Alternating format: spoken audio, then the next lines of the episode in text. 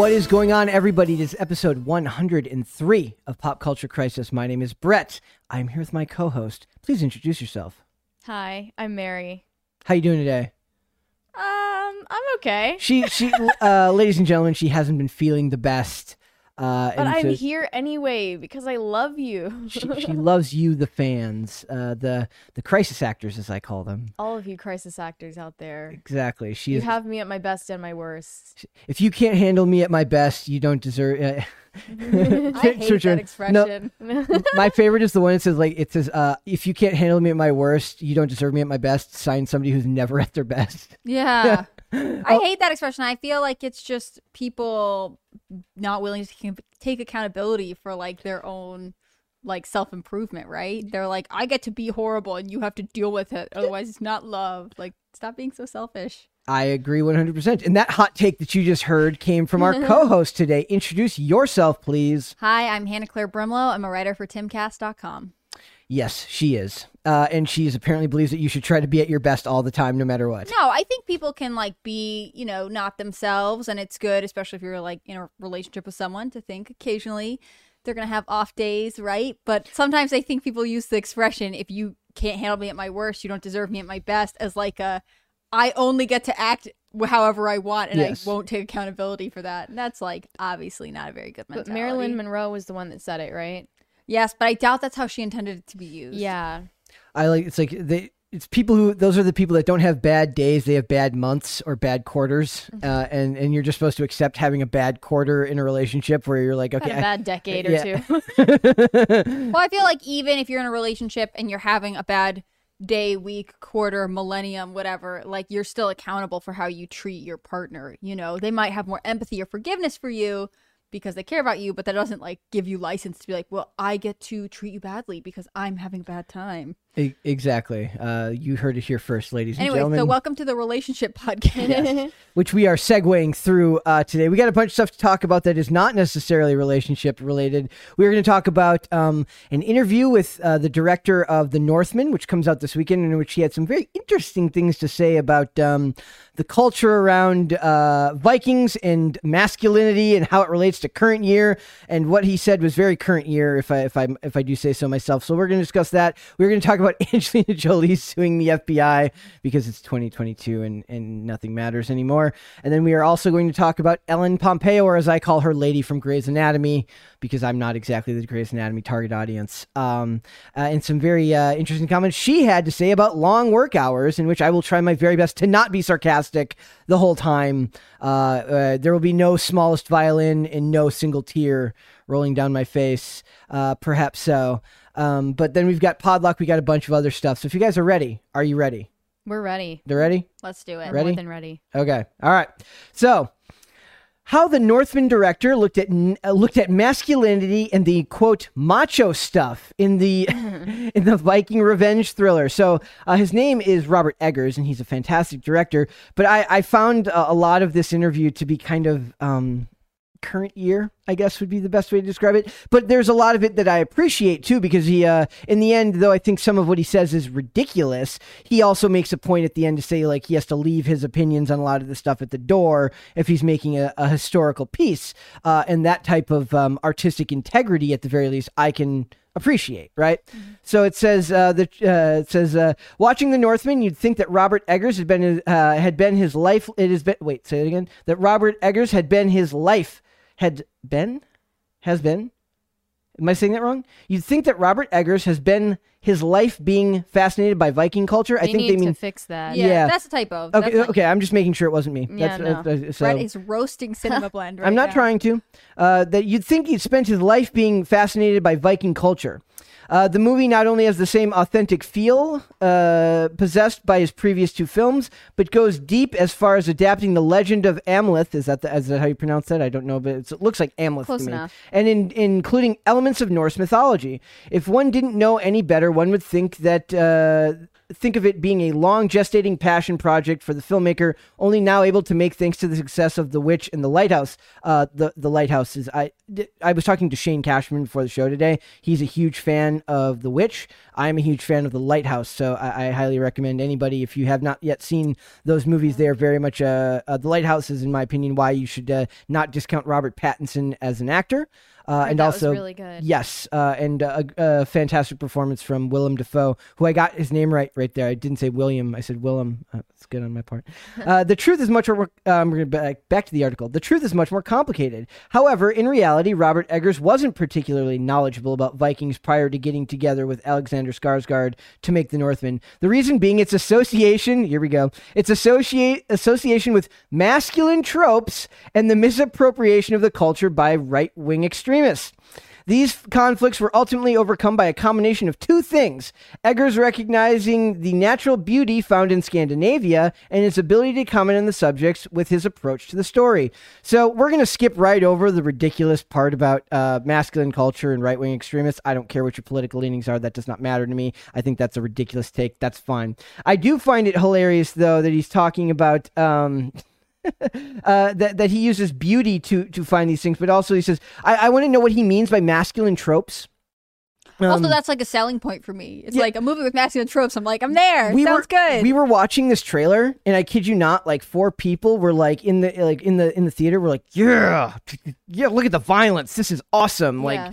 It's like dudes in shape and they're and they're killing each other. This is awesome. It's funny because like ordinarily when men are portrayed in movies as effeminate or moronic, um, just completely useless, no one says that those are like tropes. Those are that's just accepted as like an accurate depiction of of men. the Homer Simpson. but when but You when can't men have are any portrayed positive doing depiction of men. anything, Yeah. yeah. doing anything um Heroic. traditionally masculine, then it's a trope. It's the entire selling point of this movie. I was watching this trailer. I'm like, this is a movie about a dude like getting revenge on another dude for killing his family. This is like the most old school I mean, crap there I've is seen. some in a long- wild stuff in it, like howling at the moon. Yeah, that's But, awesome. um, Do it. That's cool. Like, well, and if he's getting revenge, I haven't seen the trailer, but like presumably there's like a code of ethics and honor and th- values and community, and there's a reason. Like there's like a c- idea of like clan like mm, clannishness, right? That Yeah. like unites people. Like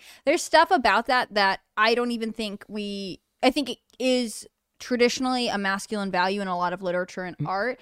It doesn't have to be, but also it's something uh, modern culture strays away from. They pursue individuality and like uh, personal and self pursuit overall, and to the detriment of some important aspects of like community building.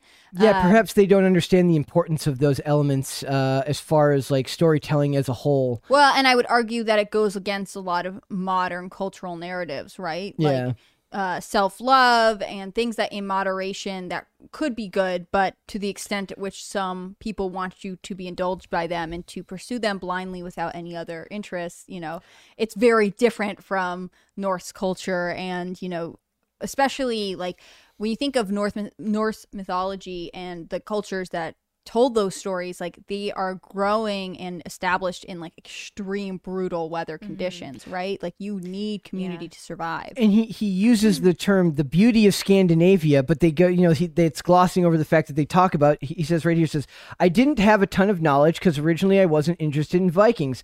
I didn't like the macho stuff and the right wing misappropriation of Viking culture put me off even more. I don't know what that is. I'm from Minnesota, and we have the Minnesota Vikings as our football team, so I you don't know. guys if- misappropriated so- I think we misappropriated Viking culture first. I'm just saying. fair- I should have worn a Vikings fair, hat today. Why didn't I do that? yeah come on what's going on i don't think you actually misappropriated it because um minnesota and that region of the country is the like basically heartland of uh, the American Scandinavian migration pattern.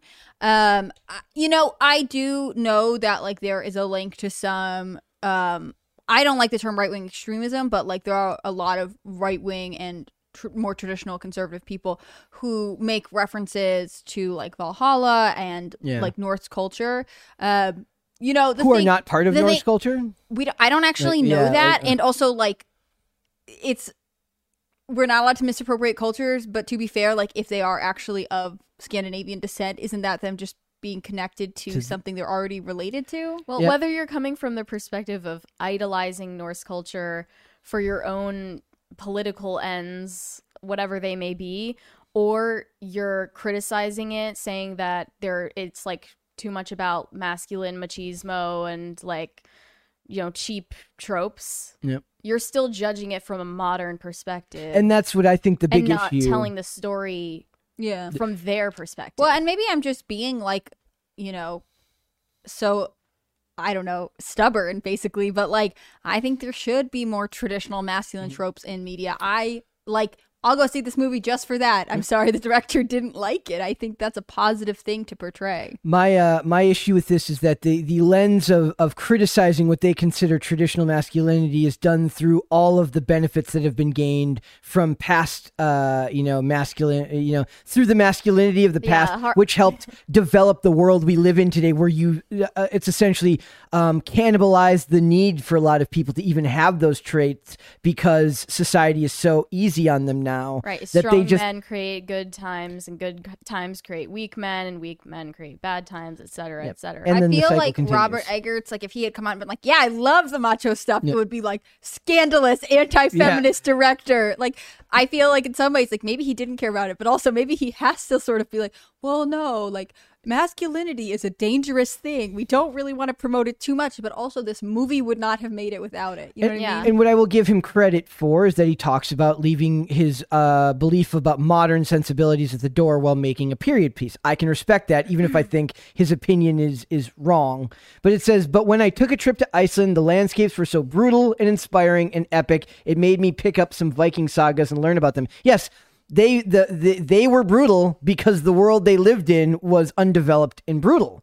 It was a requirement of uh, of what their existence was. That's not was. an indictment of their character. No, it is not. Uh, it is not at all. It says it would have been impossible for Eggers to make The Northman as the faithful, authentic thriller that it with it, that with his limited knowledge. So he talks about he hires people, you know, historians. I do like how he hired like a poet and a historian. He's like, we can't have too much masculinity, so we're gonna hire a poet. I'm just kidding. I'm not. Because masculine Poets men cannot be into poetry. Yes. That's not at all a stereotype. not a thing. So, so it says the the finest uh, the finest historians and archaeologists in the field of Viking studies were called upon to ensure accuracy in telling the Amleth legend and depicting the year 895 A.D. As anyone who has ever seen the trailer for the Northman can attest, what still ended what.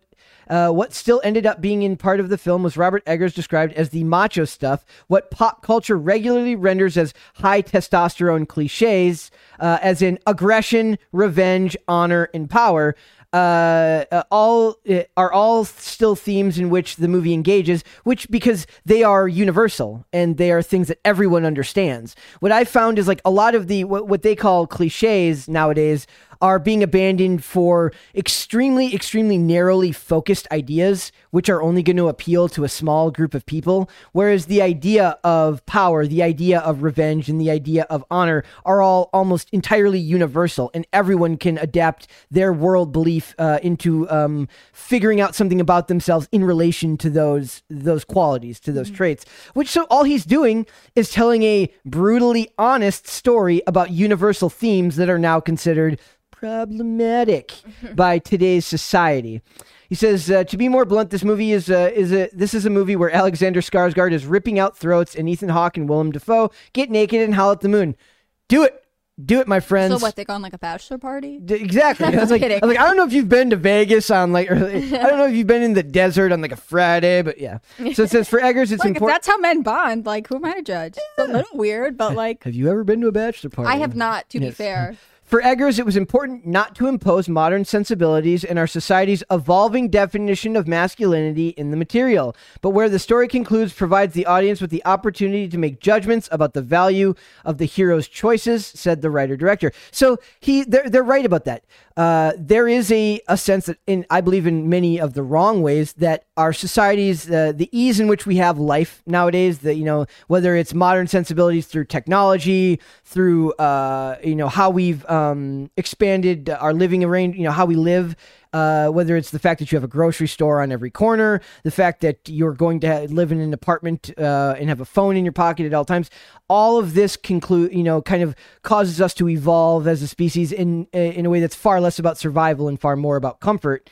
Uh, and whether we think it's right or wrong to abandon those previous principles, one could say that you should never completely uh, get rid of those instincts because all of this could be taken away in a second because, you know, there's just no telling that the world is not always necessarily going to be a safe, comfortable place. So the modern sensibilities they're talking about really is what I would call a point of privilege to look at him as um, yes uh, Nice. uh, a, it is a point of western privilege to be able to look at those as modern sensibilities and not survival traits Yeah. uh, so uh, at the very least what you can say is that he is uh, not allowing his unique western perspective uh, in 2022 to cloud how this movie was made which i can appreciate I think like being in the age of infinite information and infinite entertainment, we think that we don't have anything to learn from ages that came before us. that's a huge problem And in today's world i think it's people just pure arrogance.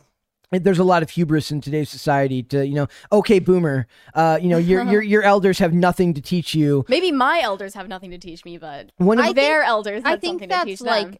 True to a certain extent. I will say that I think occasionally certain cultures just become trendy over others. I mean, I remember people talk about it in the 90s when like Eastern philosophy, Yeah. this, that, and the other became trendy. And we look to ancient, you know, Chinese medicine, even now in holistic, you know, health blogs or whatever, anyone could make reference to that. I think that in some ways, like old European cultures aren't explored because we are taught so heavily about you know, in comparison, more recent stuff like colonialization or the Revolutionary War, development of America. And we feel like we kind of know what happened in Europe. Yep. And Europe is an incredibly con- complex uh, amalgamation of mul- many cultures that face Yeah. a tremendous amount of, you know, geographic and sociological struggle. It's they're really fascinating and I'm excited that they you know, I understand what he's saying. Like Norse mythology might have been sort of linked to some uh, a political ideology people don't believe in or support, and so but it's only after the fact. only after the fact. Well, and I still after. think it's worth exploring. Like if you don't like it, you shouldn't just reject it, right? Yeah. You should yourself go into it and explore it and see what it's actually about, instead mm. of being like, well, you know, those crazy people I hate got there first, so. That- I, I'm gonna uh, just ignore it. I mean, I think this too reminds me of what's that show, Outlander? yes that talked about like Scotland. I Yep. mean, there are cultures in Europe that resemble Norse that we just don't really know that much about because, again, I mean, to be fair, there's a lot of histories and a lot of cultures in the world to study. And I don't know, I just think it's a positive thing to have ancient European cultures depicted in a way that's interesting, that's engaging. Like we've talked about a couple times, I fully believe that. Uh, bio like movies that t- tell you about financial crimes and Yeah. things like this will be how most children learn about history. yeah So I don't know. I don't think it's a bad thing, and you know, in some ways, I'm. I think I totally get what you're saying that he's leaving his, uh, the director's leaving his sense of modern culture at the door. On the other hand, like I think he shouldn't be afraid to just be excited about this project. uh, in modern hollywood you absolutely have to be afraid because you don't want to get in trouble Yeah, Um, but I don't care about modern Hollywood. I, live by my own standards. it's, uh, uh, it just sucks that you have to present it with a caveat. Yeah, yeah, time that's exactly what it is. Put it. This is the the you know Norse value system, and then also like traditional masculinity, and we're gonna put it in a box over here. Yep. we had to We can use still it. profit We off don't it. like yeah, it. profit but- off of it, but also just like ignore trash it yeah. at every opportunity. I I do believe that what you said earlier about the hubris of, of like thinking that there's nothing more to learn from your elder, like I think a lot of that comes from internet, uh, from the age of having your cell phone in your pocket, where you're you're no longer allowed to just not know something. Mm-hmm. You're expected to know everything because you have a device in your pocket that can tell you everything. But we're But- also the least curious we've ever been. Yeah. Yes, Let me ask you, take like, advantage of it. if you guys are with your family or if you're out to dinner with friends or whatever, like if you're talking to people face to face and someone is like, you know, can snakes get arthritis? This is a real conversation I had yesterday. yes, it was. Do you immediately pull out your phone and look it up because it's worth knowing the answer, or do you just kind of like try and barroom debate it? Because that's what people used to do. It just they sort were of just like, was something that discuss sparked it. conversation, and now you just want to get the answer immediately. and then no conversation comes Yeah. from it. So it's actually it's stunting your uh your group dynamic. yeah, it's like ways. a blessing. Like you know the answer, right? You can get information so quickly, and that's you know. Inc- that's an incredible asset to culture but on the other hand like if you're really trying to build community and like discuss things with people having the information in a weird way ends right, the it might benefit you more to just Have the not know, discussion. yeah, Mhm. and just talk. I, I also think that there's a huge difference, and one of my biggest issues is that there's a very large difference between knowing something and understanding it. And uh, knowing the answer to a question is just trivia. Understanding it is wisdom. Uh, and most of what I feel like society has taught us nowadays is it's good to know the answer, not understand what the answer actually means for whatever the point of your discussion is. And that's a, a huge gap in uh, where we're going as a society. So we will uh, we'll see what goes on with this. I still want to see this. I might wait for it to. Uh, Mary doesn't want to see throats getting ripped out. I'm just saying Um, I'd rather watch The Unbearable Weight of Massive Talent compared to The Northman, but I am not opposed to either one. Yes. Well, uh, I'll see the Northman with you. To be clear. um, I, I think I saw that they have uh, they have um, unbearable weight of massive talent at one of the other theaters, so we may we may do that. So Mm-hmm. we will see where this goes, but I, I'm hoping that the move that the director uh, is just I think he just feels Comes out pressure. tomorrow. It looks like. Yeah, it's probably out. You can probably see early showings now, but like the, the as far as I'm concerned, he's like making his bones with the with the press junket, like making sure that he doesn't get. Uh, Have He's more covering all his bases. Yeah. He should just have more courage. Like, Right. Be like, yeah, I did this cool story about Vikings who were real, and I didn't make them up. And to what about a it? political ideology? I like the Ta-da. idea that like when the camera's not rolling, it's like yeah, and they just ripped each other's throats out, and it was awesome. And they're like, but don't put that in the interview. We can't have that in the interview. I, I can't be seen supporting um,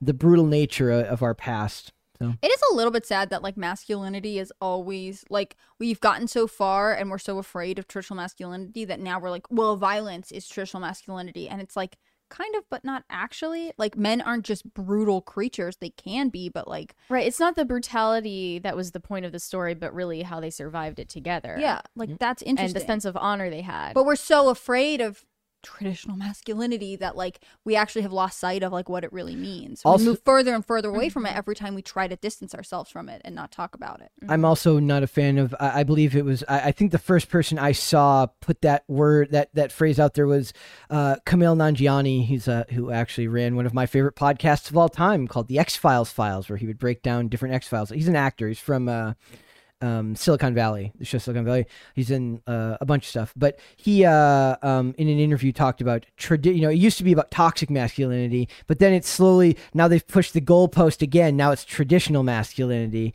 What comes after that? Just masculinity at all. I think toxic masculinity was always an attack on traditional mas- masculinity. That's my hot take for you. But they're just, but they're just slowly moving the goalpost, ver- you know, in their verbiage and in their language to to the next level. So, okay. So, did you see about Angelina Jolie is suing the FBI? She's suing the FBI. Um, you go, girl. You go, yeah, you go, girl. Get it, Queen. Uh, K W E E N. If anybody's wondering how I'm spelling Queen there. Uh, so uh, Angelina Jolie is allegedly trying to hurt Brad Pitt with FBI suit, and of course, this is I'm going to go point of privilege again. When you have enough money that you can use the Federal Bureau of Investigation in your uh, as a means of hurting your ex-husband because kids, because lawsuit, because was divorce. it ever clear to you when you were looking into this uh, why the FBI was involved in the first place? Because I I can't tell. just that there was an anonymous tip, but I never saw anything that that warranted, like you know, say uh, I don't know, uh, Hannah Claire ends up getting married to Joe Schmo thirty two from the internet, uh, and, That's so rude. and they have three kids, you know, Joe Schmo thirty two Junior, Joe Schmo th- thirty two, uh, the third, etc. uh, and she wants to divorce. Jo- I- I'm is this? oh, do I? I'm just saying, or he wants. Okay, whoever. Oh, well, wait, it's gonna leave me. Oh, interesting, Brett.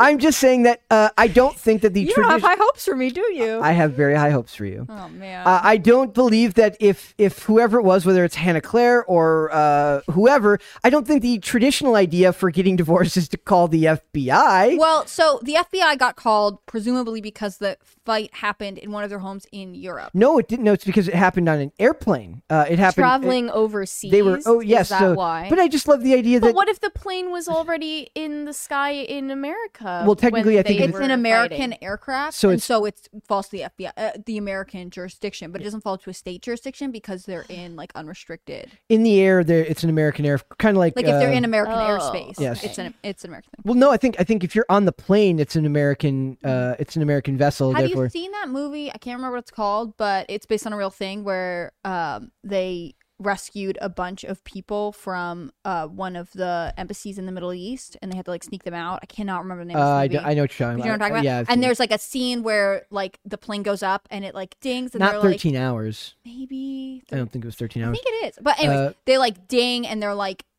we've now reached, you know, this many feet above whatever, and they all cheer because like at that point they cannot be arrested because they're out of the jurisdiction of that country. Mm-hmm. Yeah. Like in this case, I think it's probably that they were over American airspace, but also it's an American plane, so the jurisdiction falls to them. So it says she's unleashed a desperate fishing expedition, suing the FBI under the name uh, under the name Jane Doe to find more about the investigation into an alleged incident, an alleged jet incident involving Brad Pitt, and why its ed- and why its agents didn't charge the actor. So I was like, "What? Charge him for? Why is the FBI getting involved in?" Also, anonymous tip from apparently Angelina Jolie's camp, as it turns Yes. out. Like, are you are you showing your hand there? Where you're like, I heard this thing happened, and now I'm mad that it, nothing came of it. So says the FBI opened an investigation into Pitt in 2016 over claims that during a family flight uh, home from Europe in 2016, he allegedly got into an altercation with their then 15 year old son, Maddox. An anonymous call, an anonymous call. Uh, was made for, to the authorities, which triggered the FBI investigation, which closed on November 22nd, uh, 2016, with no charges of wrongdoing filed uh, days later. Angelina, oh, days later, Angelina Jolie filed for divorce. So uh, they're saying that she wanted to smear him by by having this hanging over his head while uh, while then getting filed for divorce. But what I want to know is like, wouldn't you call CPS or your local authorities for for an incident like you don't go to the FBI for for uh, well, domestic I stand stuff. by like CPS is a regional agency, like the Child Protective Service of each state. Like, Mm-hmm. so if they were at their California home, CPS would have investigated, right? But it's because it's on an airplane that I think they're bringing the FBI into it. So It's a was it- jurisdiction question? So was it a very uh like dubious like is that like her being very very nefarious like if I, I if we I don't- land I you can't think she instigated something? No, I'm just saying, like, if she got the idea in the air, like, if this happens, it's like this is happening on a plane, which means I can bring the FBI in rather than. I I think it's not clear that she called the FBI. I think it's the way it's worded to me. It sounds she contacted authorities, meaning local police. She could have called CPS, and they said we can't do anything because of this So weird then- red tape. so then C- CPS Because- anonymously called the FBI. Yeah, because they would be like, I can't proceed any further, and then they would go to the police, and the police would then kick it to Is the that FBI. normal? There's an FBI. I mean, like there are FBI bureaus all over the country. Well, I'm sure that like instances of alleged abuse don't often happen. so why would the But like, if there's like international, like if there's um, a cross state line kidnapping, the FBI is involved, Uh-huh. right? But So, why like, is the why does the CPS why does your local jurisdiction have to call anonymously? I'm not. It says that there was an anonymous call, No, so I think the there was an anonymous was call to the authority, meaning local authorities. Like, so let's say they're in California, she called California police, who might have triggered CPS investigation, realized that they couldn't actually have jurisdiction because, Mm-hmm. again, of where this took place. So they contact the FBI. A woman identified Again, as Jane Doe, strongly complete sus- theory. yes, strongly suspected to be Jolie, is suing the FBI uh, for inform for information regarding the, in- its investigation into an incident of alleged domestic violence on a private jet years ago that matches the description of the incident that led Jolie to split from Pitt. Uh, the suit filed under the Freedom of Information Act is seeking information about the agency's investigation of an incident of domestic violence that occurred several years ago involving plaintiff uh, and her minor children as victims and witnesses. Can I just double back here? They're saying it led Jolie to split from Pitt, but she didn't. Uh, she split months later. I mean, I feel like it sounds like their marriage was already disintegrating. That's why I'm suspicious of her out. her timing and, and the decision to do it as like a, a way of making him look bad. To Is there has their divorce been finalized? It was it was going on for years. I believe I, I saw another article early like that obviously wasn't something we'd cover. It's like Angelina Jolie is now suing him for selling uh, like a home they owned together without her permission or something like that. So it says uh, Doe explained that the FBI investigation, but uh, explained that the FBI investigated, but publicly announced it was clo- closing the investigation of the incident without further action. Because what are they supposed to do? Like uh, like what do you do in that case? The kids would have to testify, I guess, or like uh, Well, they presumably interviewed the children. yeah. And at the end realized like nothing was going on. Yeah, right? Doe adds that the suit she had, uh, she has public status and wants to remain anonymous, adding that the other party, the husband, also has public status. So, so that seems to me like that's her. But like I was thinking back to like when um, we talked about Justin Bieber suing the two random women who who accused him of uh, of sexual assault Two because anonymous Twitter accounts. ano- two anonymous Twitter accounts because there's no actual information on who they were. Uh, and that's what happens when you live in an extremely litigious society, right? Like, Right. Well, technically, the FBI can find out who anybody is anonymous on Twitter. and they and they just don't care in this Yeah, case. They Uh, don't care enough. But FBI, to be fair, I don't think the FBI ever weighed in on Justin Bieber's situation. They just No, checked yeah, into Brad yeah. Pitt. they could have if they alleged wanted child to. abuse. Well, actually, I, I don't know. That would that, that actually would be outside their jurisdiction, I suppose, unless it happened, I guess, across state lines. With like if he committed the crime in another jurisdiction, that Yeah, wasn't where he cyber lived or something. I think cyber crimes get kicked up a little bit faster and higher because again, typically they happen like it's more than likely, probability wise, that those Twitter accounts of the Justin Bieber case, like people who are operating them aren't in the same state of him, which Yeah. again moves it to the FBI. Mm-hmm. Um, with I remember the Brad Pitt. So like famously, Angelina Jolie and Brad Pitt were not married for several years. She had adopted. I think Maddox was her first kid, and then he adopted him afterwards when they got together. They had some kids biologically, they had adopted some more children. You know, big blended family. And what I remember is that they said they weren't going to get married until. Um, same-sex marriage was legalized and then they waited a little bit after that to get married They're like, The well, most arbitrary condition ever. and you know because that would make everyone change their wait well we have to get brad and angelina Well, married I think my favorite before is, uh, if you look at this photo of them, uh, my favorite thing is like how like I think there's literally every facial expression that a human being can make is on each each one of these kids' faces. Yeah. it's the coolest thing ever. Like the like the one on the uh, the girl on the left looks kind of like. eh.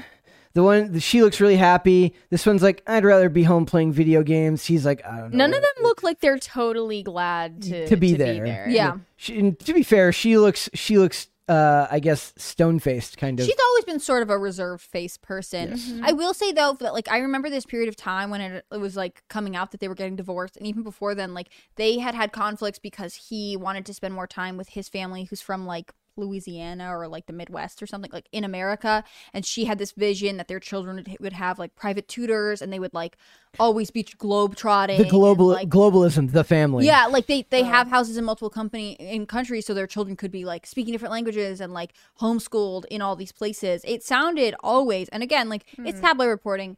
Brad and Angelina don't call me and talk about this stuff, but like Be cool it if they did, sounds they- like they have had conflict in the way they're raising their children for a long time. Yeah. So you know. Seems know, like something you need to talk about before you have children. no, you would, apparently you would think- not. You just would do it. think that, but as it turns out, you don't have to have children to talk about these things. Maybe you should, but um, they this idea that like she would want some sort of child abuse allegation to to be able to be named the sole um, custodial parent, right, is not actually super far off the gossipy rumors that have that were around them for a long time. Says- Again, neither one corroborated this, as far as I know. says Angelina is likely looking for a morsel a morsel of information, something else to use against Brad to hurt him. This is a desperate fishing expedition trying to find something that likely doesn't exist in FBI notes and make it public. The source added that both Jolie and Pitt were given information about the investigation when the FBI closed the case five and a half years ago. So it's like whenever these things happen, like I, I can't imagine getting divorced, let alone getting divorced with like that many assets and family members and, and all the stuff you have to extricate from one another just to make a, a clean break of it. And I think their marriage didn't like they were together longer out of wedlock than they were together in marriage. Like Yeah. marriage did not last very long for them. Like to That's- me that's like such like sorry, the idea of divorce sounds horrible for a lot of reasons, but also having to be like where are our taxes and our money? Now we have to talk to lawyers and divide it all up. That sounds horrible, especially when you already hate someone. You know what I mean? I still think that's why Will and, and Jada don't get divorced. They're just like, we've got so much money. Yeah, and we've got much of a so pain. many. this we've got, corporation is too hard to divide up. Yeah, like uh, I don't want to split assets. I just let's just sleep in different rooms. F it. Like I wouldn't want to. Yeah, and I think too, like this, like you know, obviously child abuse is extremely serious, and like it's great that Brad got cleared in a lot of ways, right? Yep. Because like the idea generally is that we all don't want any child to be abused. Of course not. Um, but it does again to me seem more like about being in control of like how the children's lives are run and when you've made a very complicated home life you live in italy sometimes and you live in paris other times and you live over there and this other like you know and then brad's like no but i want them to see my parents in again i don't know where brad pitt is from And then she's like, "Sorry, that's not sophisticated enough." that's not what I want. I want a global upbringing, you know. Like it just seems like a recipe for a crazy divorce anyway. I don't mean this to sound mean, but it sounds like. Have you ever heard? I don't know if either of you guys listen to like. um Have you ever listened to Bill Burr? But you just think about like how like men would never want to go to brunch. It's just it's like a thing. Like it's like well, let's go pay twenty seven dollars for eggs because you can't have a day off. That's Yeah. like it's like that's like what it's like being like he's like it's the neuroticism of like a woman. You always have to have something to do. Uh, I'm not saying that that's what's true. Well, I'm saying that that's it. But I'm saying like uh, like she had this perfect plan, uh, and then his desires uh, was you know less structured but more family oriented around his family at home. It's like look, they're your they're they're fa- they, they are our kids' family too. Uh, Yeah. And th- it was getting in the way of like a perfect um, idea she had in her head, perhaps, of what it would be like to raise their kids. Yeah. And it caused friction. I think it's like a you know, to Mary's comment earlier, like it's extremely important when you're getting serious with someone to be like, you may not have a ton of experience with children, you may not know exactly how many you want or whatever to do, but to get a baseline expectation of like what your partner's family life was like and how they want their children's life to resemble or not resemble that is really important because like otherwise you have a kid and you're like oh but i never want to see your family for christmas. And they're like what? I wanted to live with my mom. Stuff you should work out beforehand. chaos stuff you should work out beforehand for sure.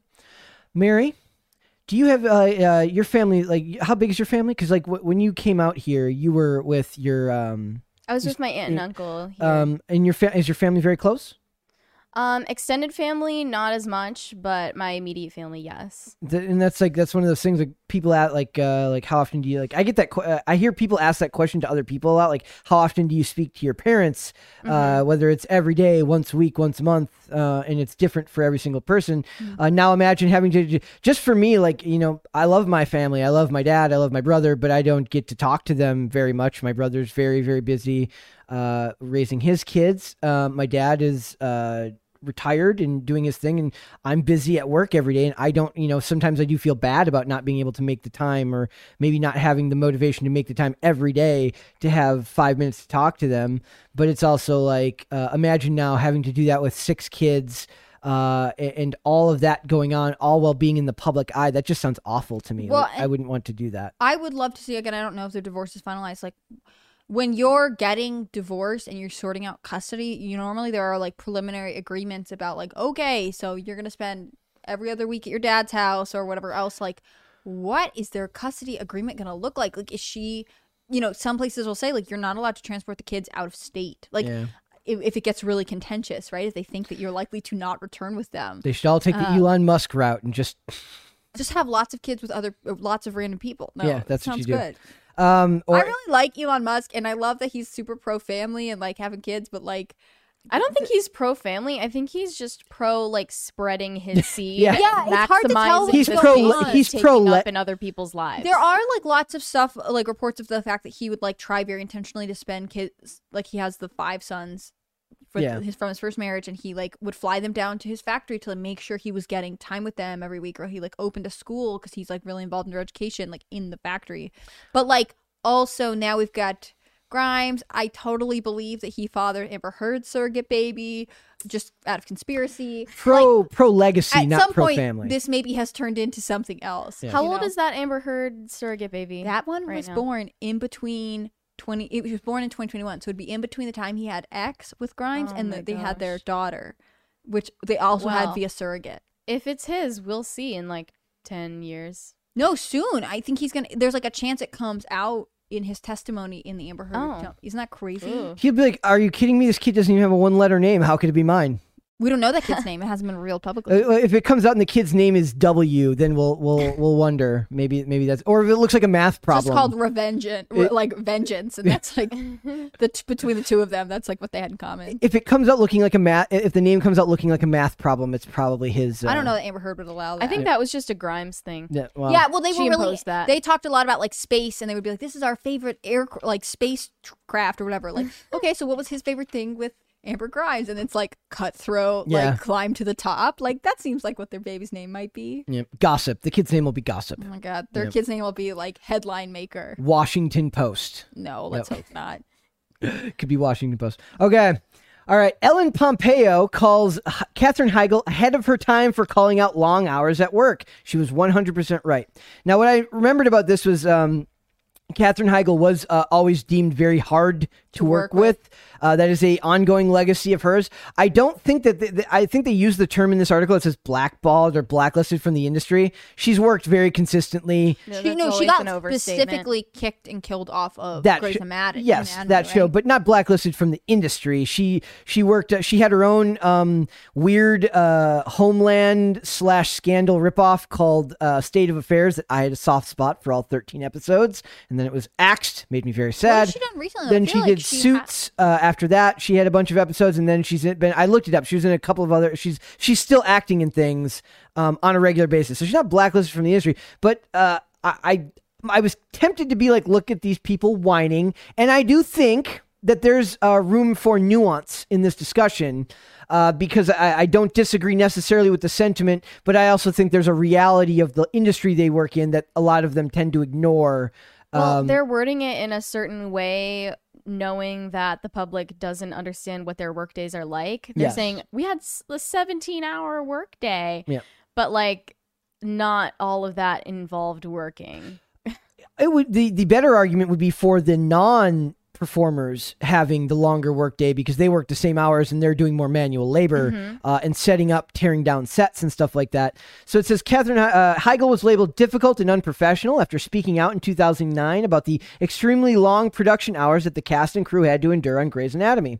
After six seasons and one candid interview, Katherine Heigl found herself effectively blacklisted from the industry for perhaps speaking a truth no one was ready to hear or acknowledge. That's what Ellen Pompeo is suggesting uh, uh, in, a, in her latest episode of the Tell Me with Ellen Pompeo podcast uh, with Grey's Anatomy co-star Kate Welsh. Or Walsh, sorry. Uh, Heigl uh, worked alongside Pompeo on the first six seasons of the ABC medical drama, which is on like season ninety-two now. It's not ninety. It's like it's in like it's like very high up there. It's it's still going. Is it going. ever gonna end? Uh, it, she like I, I love that the, some of the other because I was like looking into the actress and it's like a bunch of them were like it's like her saying like will the show ever end and like uh, Ellen Pompeo advocates for the end of Grey's Anatomy. Like, there's no way that hospital is still open. I've never watched the show, and I know there's been at least four shootings there. yes, Like, no more. you, you can't have that many doctors sleeping with each other in on call rooms without getting some type of health code violation. Well, but also had like outbreaks of diseases, and it's like caught on fire, and then there was a shooting, and then there was like a bomb threat. Like, That's what I loved about House. It was like it was basically the most interesting place in the world. Uh, Yeah. the- the- so it says. Uh, so but they says- they made that one work because Gregory House was like a specialist in solving unsolved cases. So like cases that couldn't go anywhere else would end up at his Yes. hospital because of that. Like that that makes it more interesting. Whereas like as far as I know for Grey's Grey's Anatomy, Anatomy, it's just like, like completely it's random. any hospital except all this crazy stuff happens all the time. I do wonder where you go to the to a hospital find a doctor who looks as handsome as uh, uh as Jo- Dr. Chase. I don't think that's a real thing. Or Hugh Laurie, he's Uh, also uh, handsome. in a, yes. Uh, oh well, we were having a conversation about traditional beauty standards earlier. Uh, but right. um, uh, I, I'm I'm half kidding, but I I do always laugh at the doctors. I'm like, are doctors that good looking? I have no idea. Like it's none of the doctors I've ever gone to have looked like that. But if you're hey, a doctor, if you could let us know if you're good I looking, think I'd really attractiveness appreciate it. is positively correlated with intelligence. Well, people which helps trust you get through medical people. school. I'm no, sure. and it's trust too. People like Yeah. trust good-looking Yeah. people. So like, so only hire good-looking surgeons if they're not going to trust you if you're not. Uh, um, what I was gonna say is this article about work hours comes at an interesting time. I don't know if you follow this at all, but California passed, um, officially legislated that they the uh, 30-hour uh, work week? 32 hour work week. 32 hour yeah. work week. My so they basically cut eight hours off, which is similar to legislation that passed last year in Iceland. And they had done this years long study of different sectors and different types of work, you know, hands on stuff Yeah. versus you know teachers and they uh basically in a combination of ways to reduce the the uh, work week to 32 hours found overall people were much happier. They performed better in their jobs. So this movement towards reduced hour work week is interesting and like in some ways this headline like I, I totally get the like I want to be like oh an actress complaining about Mm. her like successful career but like it does come at a time when a lot of people especially as our culture We're- completely moved to work from home we are in the well, maybe that's compatible with ordinary jobs, but theirs is extraordinary and has to have a certain level of output. And I don't think they can keep that up if they were to reduce hours to 32 a week. Well, and like if think about like nurses that work 12 hour shifts, right? Like if you work a 12 hour shift four days a week, but then the next week you have more time off or like you work on a rotating schedule, like, yeah, you wouldn't say that you're you would be like yeah i work crazy long hours but you also know that you're compensated in time off differently right i mm-hmm. don't Show know like that she's accurately evaluating like workday versus like she has the option to rest in between movies or whatever show like this, they work nine months on, three months off. Mhm. So they get a summer vacation, uh, essentially. Uh, Sort of like teachers. So yeah, so um, the idea. Uh, f- first of all, we are in an age where work-life balance is a, a very large discussion that people have on a regular basis.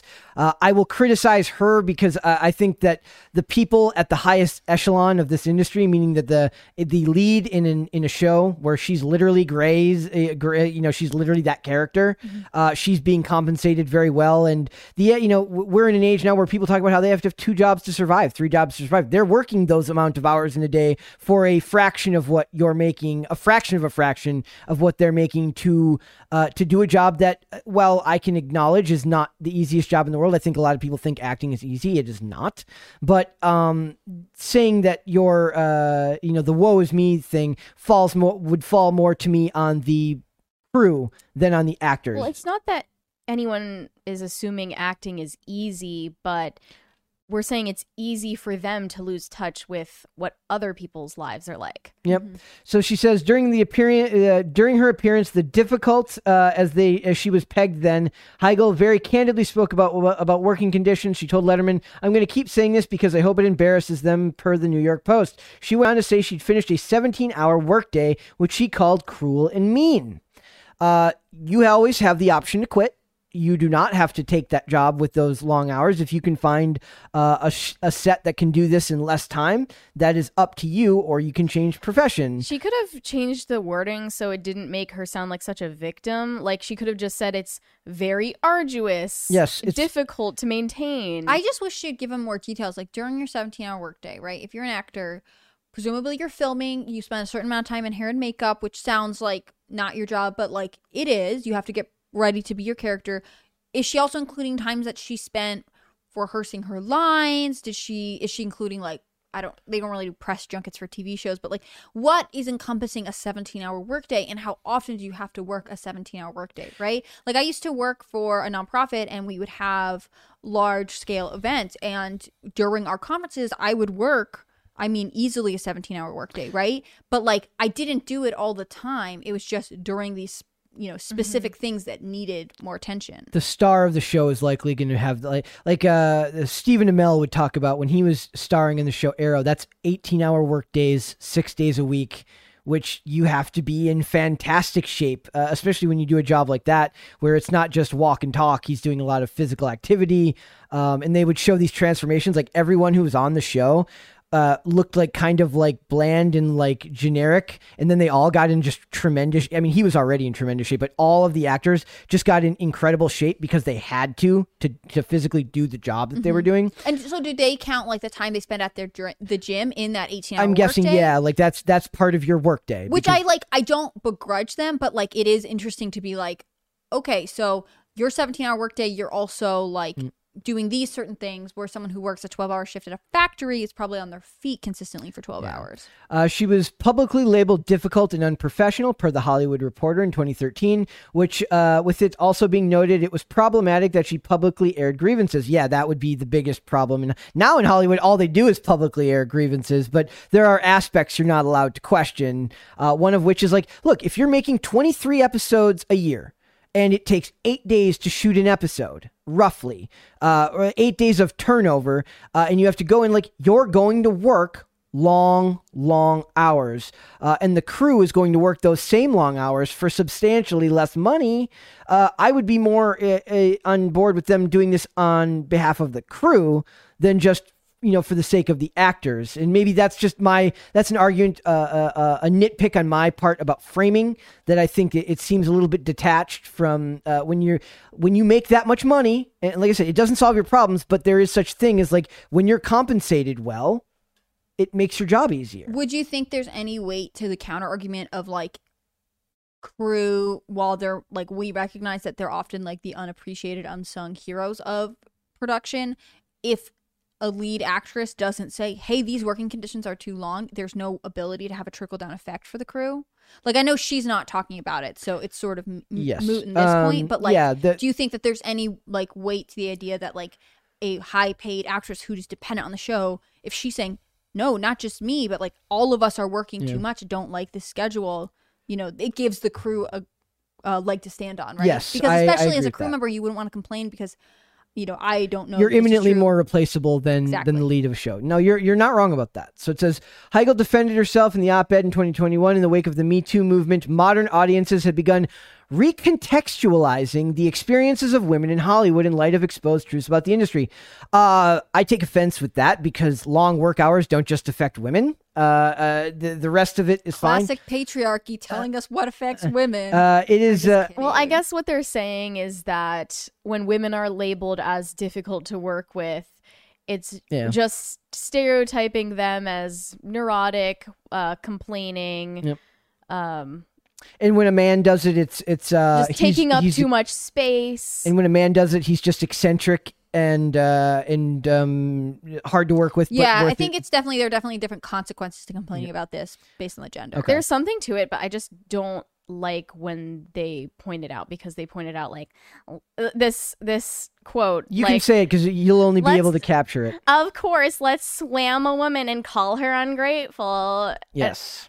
Um, Like so, that's annoying. uh, I, I like I said, I, I do understand that you kind of need a top-down approach to getting these types of things changed. I have this other article here from the Hollywood Reporter about global unions calling to end long hours culture for film and TV workers. But to do that, you would have to drastically and completely overhaul the nature. Let's put it this way: these industries are too specialized, and the need for content output too great that they simply cannot do that right now. That uh, they are, if they're going to make all the like, like we've got Amazon, we've got Netflix, we've got Hulu, we've got all of these streaming services. We've got movies, we've got uh, shorts on, you know, uh, content creators on YouTube and Instagram and uh, and and TikTok. There's a, a million ways you can consume entertainment now. So to me, it's like this will only get worse, likely, not better, because there just won't be enough money to go around to hire all the extra people that, that you would need to to give everyone a 12 hour workday. It's just not realistic, especially when you, if we're talking about the lead actor. You can't clone the lead actor. You have to you have to use the lead actor. Well, Well, it would make issue, things like- take longer too, Yeah. right? You'd have to pay salaries for a longer amount of time. Yep. And I think that would probably throw off production schedules.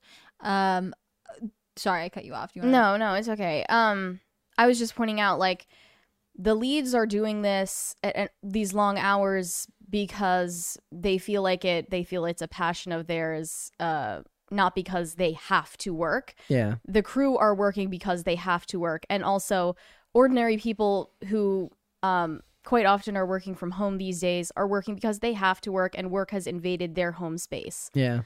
So Some that's why like- it comes off as entitled. Yeah. Uh, and it's easy to tell. in this article they talk about how the they found 60 hour nor- 60 hour work weeks to be normal across the film and television industry leading to excessive hours insufficient rest and life-threatening levels of fatigue. Uh, you and I, I have friends life who, threatening I have friends who work in the industry who have been very passionately uh, campaigning to have uh, um, like hours, you know, like so they don't have to work 18 hours, so 12 hours on um, eight, you know. I think and- wait some of how it- is this life threatening though I don't know. that's a little- Uh, like if you go too long without sleep deprivation, your body starts to shut down. Yeah. Like you know, I think I do believe that sleep has an impact on the body. Like no, it absolutely to, does. yeah. to me, what's interesting about all of this is that it's sort of a function of like hustle culture. I was gonna bring that up, Like yeah. if I just work a little bit harder if I pour like even if you are like if you're a working actress, you haven't made it to He- Katherine Heigl's level, you're lower down on the totem pole. If you work several 20 hour days and this movie takes off, it could change your life, Yep. right? If you're um, a cinematographer, because within Hollywood, we have to recognize that probably we only know the actors and directors, right? But there are probably people within the industry that they know, oh, that guy's really talented. That costumer is excellent, you know? Yeah, it's I know this up through that if you just- cinematographer. Right. if you just Um, hustle a little bit more. I know this of like my friends who work in finance, like they'll work crazy hours and especially during certain seasons, Mm-hmm. you know, because they're like, but if I put in the effort now, I'll get that promotion later. And I think there is something admirable about that, admirable about that, but like as um a west like just to generalize western culture we do often put work ahead of everything else to the expense of our Yeah. family lives and our spiritual lives and things like that and like we are in a weird position where we desperately need to because we're in a time of economic uncertainty and at the same time like people are generally not satisfied by that. So I I can't fault people for wanting to reduce the hours, but you know, they also have to reflect that they are feeding into it every time they agree to work, you know, There's because of that hope that this project is going to take off. there's an interesting kind of uh, comparison here where like the, in this industry um, maybe it's like seen as like unbecome because you know like the actors don't want to act like they do it for the money. They want to act like they do it for the love and for the art and for the passion of, of what they're doing. But then there's also financial means tied to that. So there's like a weird comparison where you can't really say it's about doing it for the money because that would be untoward. But it's absolutely in most not in most cases but in many cases going to be about there's actors who come out later and say i only did this movie for the money. Uh, but you know that's not cool Why to do we say. fault them? Like it is Um, we- weird that we fault them. you for shouldn't fault them for that. That's like uh, like actually one one example recently is they talk about how Nicolas Cage took all these like B list B, B tier movies to pay because he had to pay off his divorce or whatever uh, and everything. And, and this time it was kind of looked at as like oh good for him paying off his uh, Well, I guess people take issue with it because their output is supposed to be art yes and other people's output is just productivity. yes, but it's not. But It's, is that like can you not produce out art productively? and it's where art meets commerce because it's art, but it's still something you're selling. right, they someone. have to intersect, but um I guess people feel that like your personal passion should be in that output, yeah. not just the motivation of the money. I get that, but I also think that like it's a little bit unrealistic, and we romanticize the idea Oh, yeah, of the starving artist in a way that's like not fair. I don't think that like you know it's what leads people to take internships that pay no money, and they're like, oh well, this is what I'm doing for my craft, for my career, and it's like no, like you need to think more critically about the decisions you're making. Yep. Uh, I don't fault artists. I mean, like, hopefully they wouldn't do projects they didn't feel like they couldn't do justice for. On the other hand, like, I do think that, like, you know, the same way a talented graphic designer might be like, yeah, I really loved this one campaign I worked on, but that one I just did because the client was going to pay me well. Like, I wouldn't fault them for that. Nope. And I think they have creativity and Mhm. the artistry. Yep. Yeah, fair point. So we will. Uh, I I think this is an interesting discussion because it it's really is pull the back, you know, pull out the kind of the curtain of Hollywood and see how all that stuff works. But uh, I'll keep a closer eye on for articles like this because the the article that I had found from the the Hollywood Reporter about work hours and fatigue and stuff like that was linked back to something like I remembered a friend of mine posted, if not that article, something very similar about the unions and the work hours and the behind the scenes. The very it's a very blue collar world behind the scenes Yeah. uh, in that industry. So we'll see where that goes.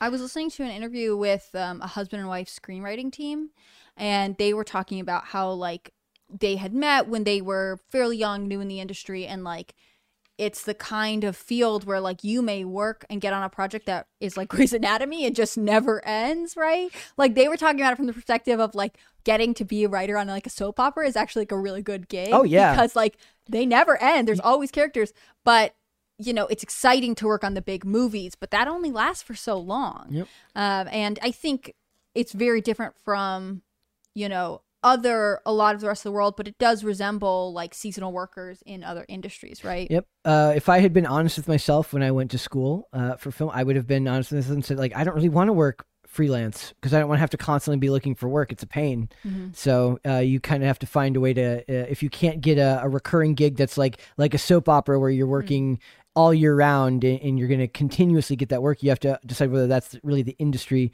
for you to work in. Well, for actors, it also depends on if you want to be known for your name or what you've been in. Yeah. Mhm. Yep, exactly. Okay, Podluck. Podluck. Black Ch- Blac Chyna claims she was just joking when she put a gun to Rob Kardashian's head. That is not a, a yes, misquote. girl boss. Uh, yes. Um. Uh, we J- know comedy runs in the family. J.K. She said, uh, as uh, well, holding a yeah. So, uh, her her mom was uh, not apparently not the only one with a sense of humor in the family. Uh, very clearly, Blac Chyna has, has has a sense of humor as well. So it says, uh, Blac Chyna claims she was just joking when she put a gun to Rob Kardashian's head and wrapped an iPhone cord around his neck. So I don't know if this is for uh, if she's uh, works in in acting as well, but we'd call this foreshadowing. Sorry, I just have to say the next line of this starts with the model was asked about the abuse allegation. She's a model? Is that why should we know about her? I don't know what. or is this she like when we is. use the term model to mean OnlyFans? person? Uh, Instagram model. Oh, Yeah, okay. that's not really. like I had no. I- I thought she maybe was like sort of a rapper. Um, the model was asked about the abuse allegations originally made by her ex fiance in 2020, in April of 2020, during her court appearance in Los Angeles on Wednesday for her ongoing case against the Kardashian Jenner family. The incident allegedly took place in late 2016 uh, at Kylie Jenner's home in Hidden Hills, California. Chyna, 33, alleged that Rob, 35, was FaceTiming two of his friends when she took the gun off the dresser in the bedroom and jokingly put it to his head, saying, If you ever leave me. Dot, dot, dot.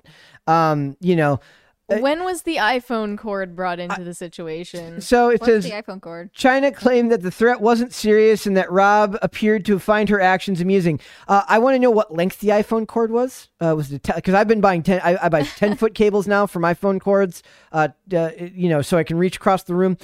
But but Did for- she did you go like this and like lasso it? Yeah, that would be cool. that would be very cool. It was, yeah, and was it a stock cord or was it uh, or was it an aftermarket?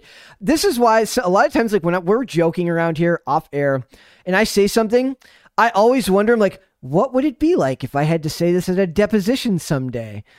always To read it back. yeah. always think of, I was thinking about uh, Johnny Depp and his very very untoward conversation with Paul Bettany about what he would have done to Amber Heard after doing other things to Amber Heard uh, very bad things that you don't want to have to repeat later in a different setting uh, so I, Something about a Live your burnt life- corpse. Yeah, live your life like you're always about to be deposed. That's the advice from dude Brett. That I is don't think it's like fun. the worst. that is a t-shirt Yeah. that, that is a t-shirt right there Would you want to say this in a deposition? yes uh, I, those are those words could save your life. Talk to me like I'm recording everything you say. Exactly.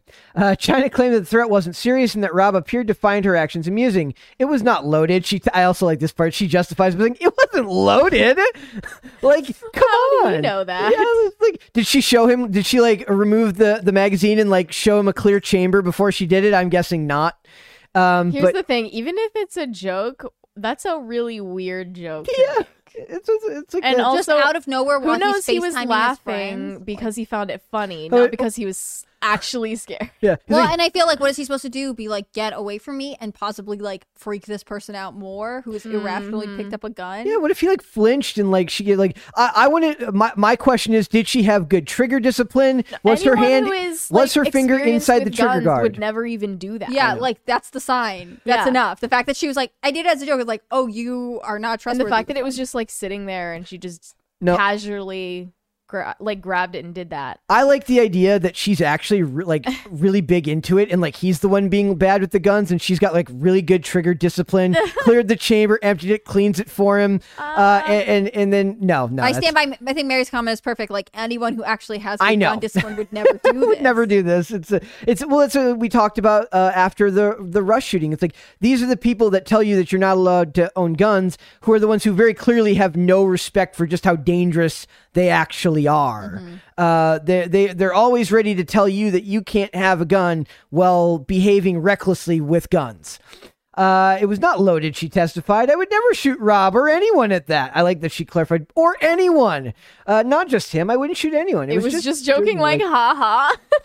it wasn't like a joke like ha ha ha. It was a joke like ha ha ha. ha. Yeah. Uh, it just says Chyna. Uh, uh, as for the iPhone cord, Chyna claimed that she jokingly wrapped it around Kardashian's neck to get his attention while he was playing video games, not to strangle him. Again, live your life as if you're always about to just be deposed.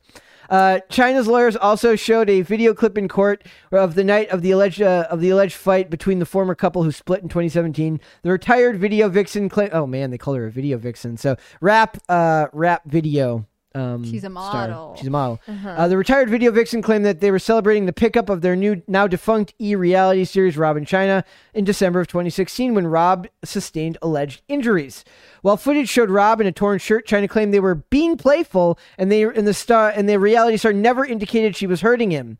Kim and Khloe Kardashian, uh, Kylie Jenner, and Kris Jenner were all inside the courtroom and appeared very stoic during Chyna's testimony. Of course, she was. She's not going to show in, any emotions. Kim Kardashian knows that the best face she can make is a neutral face. Yeah, and also like She's the best at What are it. they supposed to do? right? Exactly. Like freak out, start screaming, disrupt the process. Yes, you did mean to choke him with that iPhone cord. Uh, the reality TV uh, TV family previously rebutted Chyna's claims uh, that they used their influence to cancel. her- So we talked about that the other day. They're claiming that she uh, that the Kardashians influenced the network to have their show canceled. I don't think Kim Kardashian views any other reality TV show as like a, a threat to her. To be honest, but Yeah, I think also no one wants to watch Rob Kardashian and Blac Chyna the model. Like they might have realized that that that's just really all wouldn't there go well. is to that. Like, Yep. just wasn't probably a great show. I, I would like to understand like m- maybe now they do like uh like she does like a YouTube series where she goes to like uh, a gun range and gets like gun safety courses. she should just take she should just lean into it and like so, she should start selling aftermarket iPhone cables for a company. I think this goes on to one of my like current uh, hobby horses, which is like the obvious bias that goes into how we talk about domestic violence when it's pr- when women do it versus men and how like ultimately I feel like that makes us less aware of like red flags and dangers in relationships. Like this girl as a joke pulled a gun on the father of her child I think her fiance at the time. Like that's crazy. If I, if you had heard it in reverse Rob Kardashian pulls a gun on Blac Chyna and then he was like it's joking we would be like no that's obviously terrible The like and the headlines would be everywhere. it would be everywhere. Like I just don't understand why we tolerate this at all. I also know that recently Blac Chyna was um she posted on like her Instagram like, you know, I had to sell one of my cars because I just don't get enough child support. And Tyga, the one who was dating Rob's Yeah. younger sister, who has her has a son with Black China, and then Rob Kardashian, who has their daughter, they were both like, we have primary custody. Our kids are with us five to six days of the week. We pay for all of their medical expenses and their fifty thousand dollars schools. Yeah. Like, I don't really understand why you're saying that you don't get enough child support when you only have your kids twice a week. and even and if that's the case, why are you telling social media Also, about like, it? let's note that it's extremely unusual in the American judicial system for a woman to not get Very at least unusual. 50% custody of their children. Like the fact that she has both of her children a minimum on time, like let's not trust Blac Chyna hmm. to do things. It's just all I'm saying. I'm with you. All right, uh, we have this very special article. Uh, do you want to read this one, Mary? Sure. Uh, so it's uh, so it says new Hulu miniseries "The Girl from Plainville" adds to growing list of female true crime villains. Mary's back at it again with her original content on Timcast. You should check it out on the You Read tab. Yeah, double homicide. Please read. Hulu just released a new miniseries, The Girl from Plainville, that raises questions about how storytellers should depict real life events while maintaining nuance and objectivity. The show tells the story of Michelle Carter, a Massachusetts teen who was convicted of involuntary manslaughter in 2017. Her then boyfriend, Conrad Roy III, committed suicide after getting phone calls and text messages from Carter encouraging him to do it. So basically, this is a biopic, uh, Biopic. true crime. There's no such thing as a biopic. It's a biopic. Oh, true, true. Yeah. Yeah, it's a true crime drama biopic about Michelle Carter. And uh, they incidentally skipped uh, portraying the actual events of of the suicide. Yeah. I think that might be a good choice. They just skipped uh, right from their relationship to forward to when this went to court, and uh, basically this is just like the newest addition to uh, true crime villains. uh, When girl being, like, boss goes wrong. yeah, like girl boss gone wrong, psychological manipulation tactics being used by women in real life events rather than one dimensional female heroines who can do no wrong and are like making up for the blunders of stupid men around them. we call those Mary Sue's here. Mary Sue's. Yes, Yes. Mary Sue's. uh, true crime stories centered around female perpetrators are proving to be the most compelling stories, trailblazing in entertainment, as they aim to capture the power of unbridled psychological manipulation. Although there has been a push for more media depictions of strong heroines rather than female villains, it seems that women's capacity for cerebral monstrousness is an untapped source of fascination. So there have been a couple of other examples of this. Uh, recently, the Netflix series "Inventing Anna" about Anna Sorokin, who was a con artist, and then also the the Dropout on Hulu about Elizabeth Holmes, Yep. uh, the fraudulent Theranos founder. The the Steve Jobs. Uh, she's a Steve Jobs uh, impersonator on the weekends. Yeah, that, that Um, turtleneck. The turtleneck, which Very- in, the, in the deeper vo- in the deeper voice than was her it's, actual it's very voice. endearing, actually, Um, to me. So girl, bo- it's girl boss gone, girl boss gone bad. Um, that's what. Yeah. I, I do find it to be a fascinating uh, culture for me, just because it's one of those things where uh, we're in uh, we're in the throes now of uh, of equality in the workplace, right? Or, or we're supposed to be, and we are now seeing the the fruits of, of society's labor of of pushing towards equal rights, uh, equal opportunities for everyone. Um, and of course, some of those go very right, and some of those go, go very wrong. You could attribute some. I mean, not this case in particularly in particular, but the the Elizabeth Holmes one and the what's the other one's name? Her the other Anna one? Delvey. Yeah, you could contribute those. Like some might say that that's a, a problem of uh, not necessarily hustle culture, but you know the desire for a success in America, uh, and how uh, a woman might approach that um, and have it go bad Oh as yeah, opposed to how especially like Elizabeth Holmes. Yeah. I think she was motivated by this need for validation and Yeah. power and success. Uh, whereas Anna Delvey seemed to be more motivated by just pure greed or just testing the boundaries of Yep. you know how she could manipulate others. And whereas men are more like the stories about men doing that can be fascinating up to a certain point when you get to the level of a Steve Jobs or a Jeff Bezos, somebody who's really accomplished that. I think it's it's more traditionally uh, seen to go to show stories of men who do bad things in a physical sense. Whereas since women, Yeah. you know, we have you, for every Aileen Wuornos, there's not going to be a lot. There's not going to be a lot of s- stories like that, right? So the majority you're going to get are about how they, uh, the ones that go bad, do so in a psychological means. I think it's one of the reasons that social media is so dangerous now, uh, because it's ripe for uh, psychological manipulation between people. Um, and I, th- I would argue that this case, I think the girl boss culture and the examination of like female financial criminals is interesting. For this case in particular, I definitely feel like it's driven more by um, a desire for attention. I mean, one of the things Her? that came, yeah, her, one of the things that came out about this case afterwards was um, that Michelle Carter had.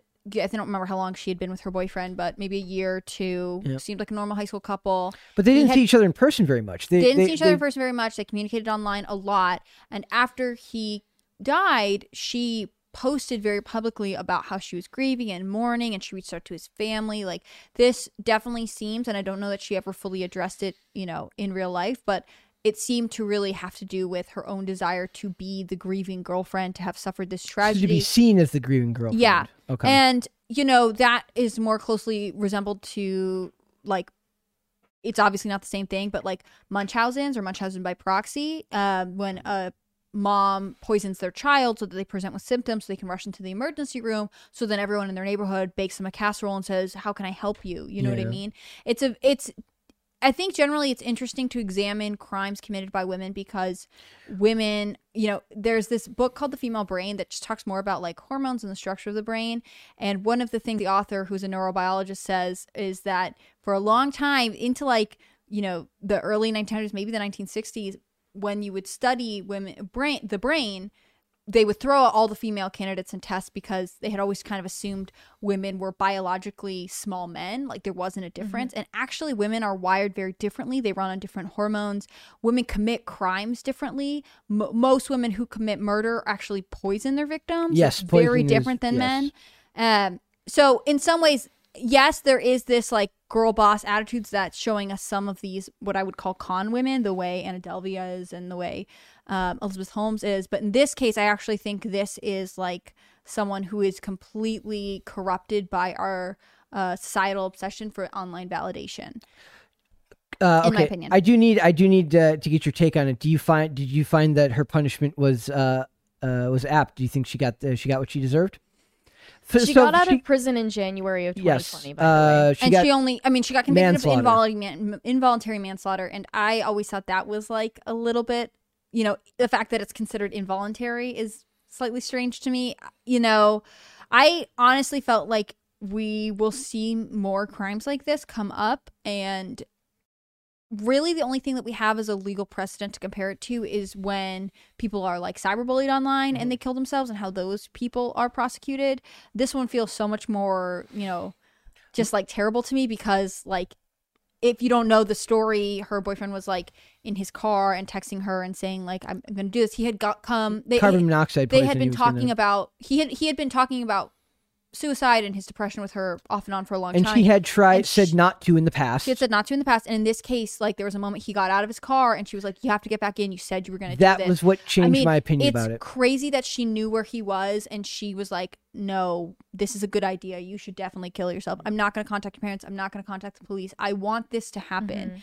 I mean, that's a level of cruelty and insensitivity that I was surprised that she got such a short sentence and that they pursued involuntary manslaughter. It did go to trial. It's not a plea deal, so to me, it has always felt a little bit off. Yeah. I understand that she's young, and I understand that like we treat She was juveniles 17 when it happened. Um, so to me, not that young, and like again, there is. It's so obvious what she did wrong here that like the cruelty. Do cruelty you think of that there was more sympathy given to her because she was young and conventionally attractive? Because um, no. There's some people were again. saying she, yeah, like I don't know, blonde. whatever young, you want to say, yeah. blonde, young. Um, because like Chloe Sevigny was saying, she had an immediate bias against her because of those things. I haven't really seen that reported that widely, honestly. To me, it's more likely, in my opinion, that this is just such a strange case. Like, we are, as a nation, are very uncomfortable talking about suicide and depression generally. So, to confront, like, why someone would push someone else to do that, especially teenagers in a mm. relationship, I think it's more that it's people like she didn't pull the trigger, right? Or like she didn't start the car in this case, right?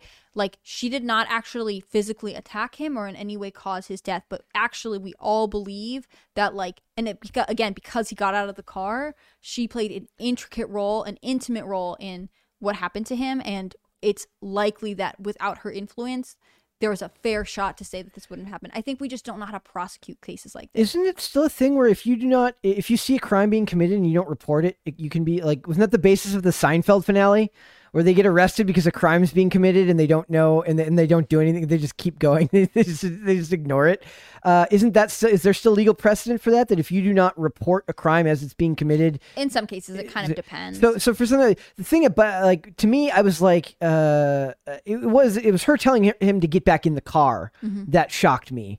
Um, because he was clearly showing signs that you know uh, we talked about. You know, is he manipulating her by uh, you know by constantly talking about something like this? There's an emo- there's a level of emotional. I don't know if you'd call it blackmail, but of emotional uh, baggage that he's consistently putting on her that makes her feel trapped but that still i don't believe that this was the right decision to tell him to get back in the car and then not inform anybody else that this was going on Yeah. um but it, i do think it's a fascinating indictment on where we're going as a society that we can uh, uh look more at these types of people um you know not just uh, portray all villains as men uh, and show the uh, in real life the women that this happens with because traditionally the female villains in TV shows tend to be very um uh it's they're- it's like a male but a female like they they, they Or it was a man who did something Yes. to them that made them jaded and evil. that's a fairly recent trend that that's going on where like the, the woman's bad but she's bad because a guy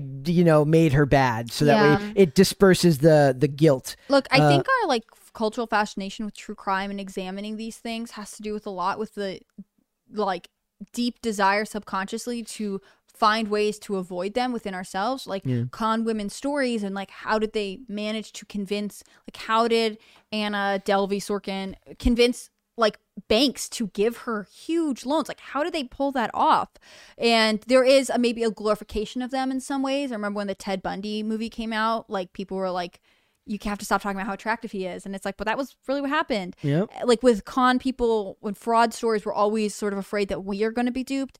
And in this this case uh the girl from plainville i think there is a fear of you know i could see a parent watching this and being like how do i protect my kid who i want to have who you know who's going to date and who's going to have healthy relationships? How do i protect them from someone who at some level is deeply unhinged? Like can you imagine being her parents and are, who are like you texted him what? You said like to think that your kid is like in her bedroom encouraging someone to kill themselves like that's crazy and i think we have this desire to try and identify patterns of behavior that may protect us from people like this and it's just it's a very hard case to wrap your mind around in some ways absolutely Yeah. Well, Uh, I'm really glad that there are stories like this getting made and, you know, having so much popularity right now. And I'm definitely going to watch it. I think it's fascinating. Yeah, i'm definitely want to watch it too. Okay, we got one more thing to talk about, and that's the Tony Awards. Tony Awards introduced new no violence policy ahead of 2022 show. So my first question is: Was there not a no violence policy beforehand? Uh, and also, um, given the general, uh, you know, the average age of a Tony Award um, Recipient. recipient, um, are w- would we be more worried about like um, accidental injury? Because I'm guessing most, you know, it's mostly people AARP aged and We're above. really worried that, like, gay men in their 70s are going to start battling it out. that could happen. we- what we have to assume, I think actually, that is the that Tony, the Tony Awards go up, though. The Tony Awards had a violence policy before they enacted this policy. I, I like the idea of two dudes, uh, of like two people on the stage, like fighting over like a joke that somebody makes at the Tony, like you know, uh, I wasn't a fan of the second act of you in this in this play, and uh, or like your your musical number here was Are they going to have a dance battle? Yeah, That is would be cool. Sort of more like um, what's that movie with the sharks and they like snap a lot? They jump back, they get mad. I have no idea. Wait, what? Yeah, you know, this is a musical reference that Oh, I botched. That Ansel, I know Edgar nothing about just in. musicals. West Side so- Story? Yeah, in West Side Story, Oh, they yeah. have like choreographed dance scenes. Like maybe Mhm. you can have violence as long as it's only like dance violence. Yes. there was a dance off in Sonic Two. There was absolutely a dance a dance battle in Sonic Two. that Sonic Yeah. One. Uh, so- Well, so if Will Smith and Chris Rock were more mature, then that's how they would have settled their differences. what if they just b-boyed, like just had a, a break dance battle? That's what they should have done. I wish that Chris Rock and Will Smith had dueled. Actually, I wish that they had been like, "I'll see you outside afterwards," and the, for the rest of the show, we all get to be like, They "Are joust. they about to just shoot each other?" And then like they'll like announce an award for a show, and then like you see Will Smith being like, "Hey, hey, Tom Hanks, can you be my second for my duel?" Like, Yeah. I just don't understand why we didn't do this properly. It's Jousting, I think, with horses. At the very least, Chris Rock should have fought back, yes. not just took it. Uh, in the in the FAQ, Then he'd be encouraging violence, which good non-toxic men don't do. it says uh, the Tony Awards have a strict no violence policy. The letter reads: In the event of an incident, the perpetrator will be removed from the event immediately. The show's new protocol uh, was included among several other standard policies addressing a range of ceremony and gala-related topics, including dress code, seating, and vaccination requirements for the New York event. What the hell is the dress code at these things? There's no dress code. like black tie. Uh, yeah, for the guys, the women can wear you can wear meat. But, you can like- wear meat suits if you want. Mm, well, when you say black tie, like traditionally that does have implications for women too. You wear a floor length gown and like things like that. Okay. Well, I, I want to see a dance battle or a or for the women can have like a, a runway runoff where they be whoever has the best like uh model strut down a catwalk. Uh, if they're going to settle These their aren't the differences. fashion awards, sir. These uh, are these well, are that's part. They're talking about it here. Okay, then they, then they have to either dance off or sing. Uh, they have to rap battle, F- rap battle for all of them. Funny. So, Do you think anyone ever has like a loose no violence policy? like, we have a, an average Few to bel- exceptions. we have a like m- uh flexible no violence policy. We really would prefer if you didn't, but we understand occasionally you've really got to defend your lady well. In the case of your mama jokes, violence is encouraged, is what they will say. Uh, it's- Look, if you played a military person on stage, you can attack someone as part of your acceptance speech. But Yes. otherwise, we don't want to see it. exactly. Box or or a boxer. If you were if you were a boxer in a movie, maybe they'll let you. Uh, punch, but you have to wear the gloves.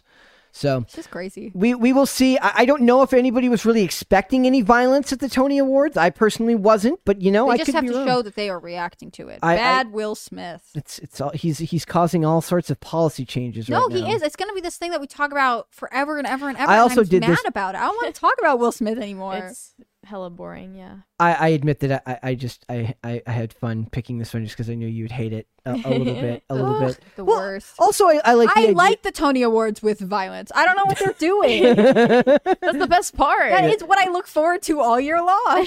To- Tony violence. The thing is, if the Tony Awards, I'm going to adapt a quote, uh, a tweet that was popular for a while here.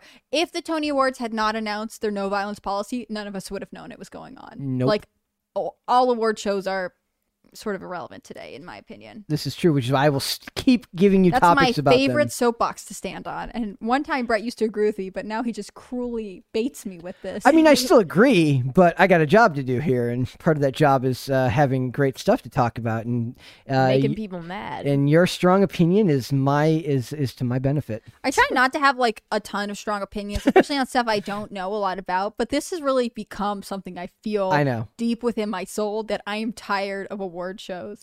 Unless they can reinvent themselves or someone I respect puts them on, like I don't care. Maybe first and maybe they do have the award show where they pick first and second place, but then those two have to battle for the award. I just feel like I'm going to start campaigning for like the accounting, you know, national awards to start televising their award show, and I'll loyally watch that because Hollywood award shows are just so useless to me. At least accountants like deal with your taxes. That'd be cool. That'd be cool. Okay. Harry's looking at me like, why would you do that? I was just thinking, is that a real thing? And I, didn't know. There, there are national organizations for accountant like industry awards, and Oh. um, you they do get awards. Like Who's you know, keeping track? I assume whoever their award okay. system is. You know, All right, Hannah Claire. I'm sorry for that last topic. Thank you for coming today. you're bullying me. I- I'm gonna report you to Will Smith. no, don't do do- uh, don't do that. Uh, do not do not report me to Will Smith. I can't. Uh, I, I, I Can't don't- take the slap. I can't take the slap. Then He's already on the way. said his name three times. He's gonna appear any moment. well, I, we didn't say it in a mirror, so it'd be fine. Well, They're put bringing. the- you put need to your, uh, flash the lights pad on and off. yes, we'll Yeah. do that. All right. So thank you so much. Uh, Guys, thank you for having me. Blessed as always. Congrats on your second piece on timcast.com. I love having Mary Wright with us. It's been great. Tell everyone where they can find you. You can find me on Instagram at hannahclaire.b. You can find me on Gab at hannahclaireb. You can find me on Twitter at hcbrumo. And you can find me, of course, on timcast.com. Click on the read tab. Thank you so much, Thank you guys. It's been great. Mary. You can find me on Instagram at Closer Kitty, and I'm always going to be promoting whatever articles I post on there. Means the world to us when you watch the show. It really does. And follow does. follow us on on all the social medias. Uh, so for me, please follow me on Instagram at Brett Dasovic. For the show, please go to the YouTube channel first. Uh, subscribe to the channel, like the videos, leave comments on the videos. Uh, it does mean the world to us. Mary reads all the comments. I promise she does. I read every last comment, She and then I do a background check on everybody, and I find where you live. Then I send you a letter in the mail responding to what you said. Then Uh, she sends out reports, and we have a weekly meeting where we review every comment that pertains to one of us individually. exactly exactly. So uh, Your and then- feedback means that much to us. It's it's that important, um, guys. Uh, we're also on. Uh, s- they're laughing now. now I've, I've lost my train of thought. So yes, uh, like the YouTube, uh, subscribe to the YouTube channel, like the videos, leave comments on the videos. do the YouTube thing. Do the YouTube thing And the It- Instagram It thing. means the world to me. Uh, and then uh, I guess. in the in, in the And the description TikTok thing. in the description box of the YouTube channel is a link to the Spotify playlist if you want to listen to this rather than watch the video. Okay? And then there you can listen to the whole podcast where you'll hear all of this banter, which will not be in the YouTube segment, which makes this promotion uh, irrelevant because you're already listening to it this way. Brett will maintain order at all costs. I'm trying to work here. you need a gavel. I do. I, I need a gown and a gown. Order Uh, in the court. Oh yes. Okay. Then uh, Amazon Music, Apple Podcasts, uh, Pandora. In addition to Spotify, we are available on all those platforms. We are on Twitter at Pop Culture underscore Show, on Instagram at Pop Culture Crisis Pod, and then we are on Facebook and on TikTok at Pop Culture Crisis. Guys, we will be back with another episode next week. See you then. Later. See you then.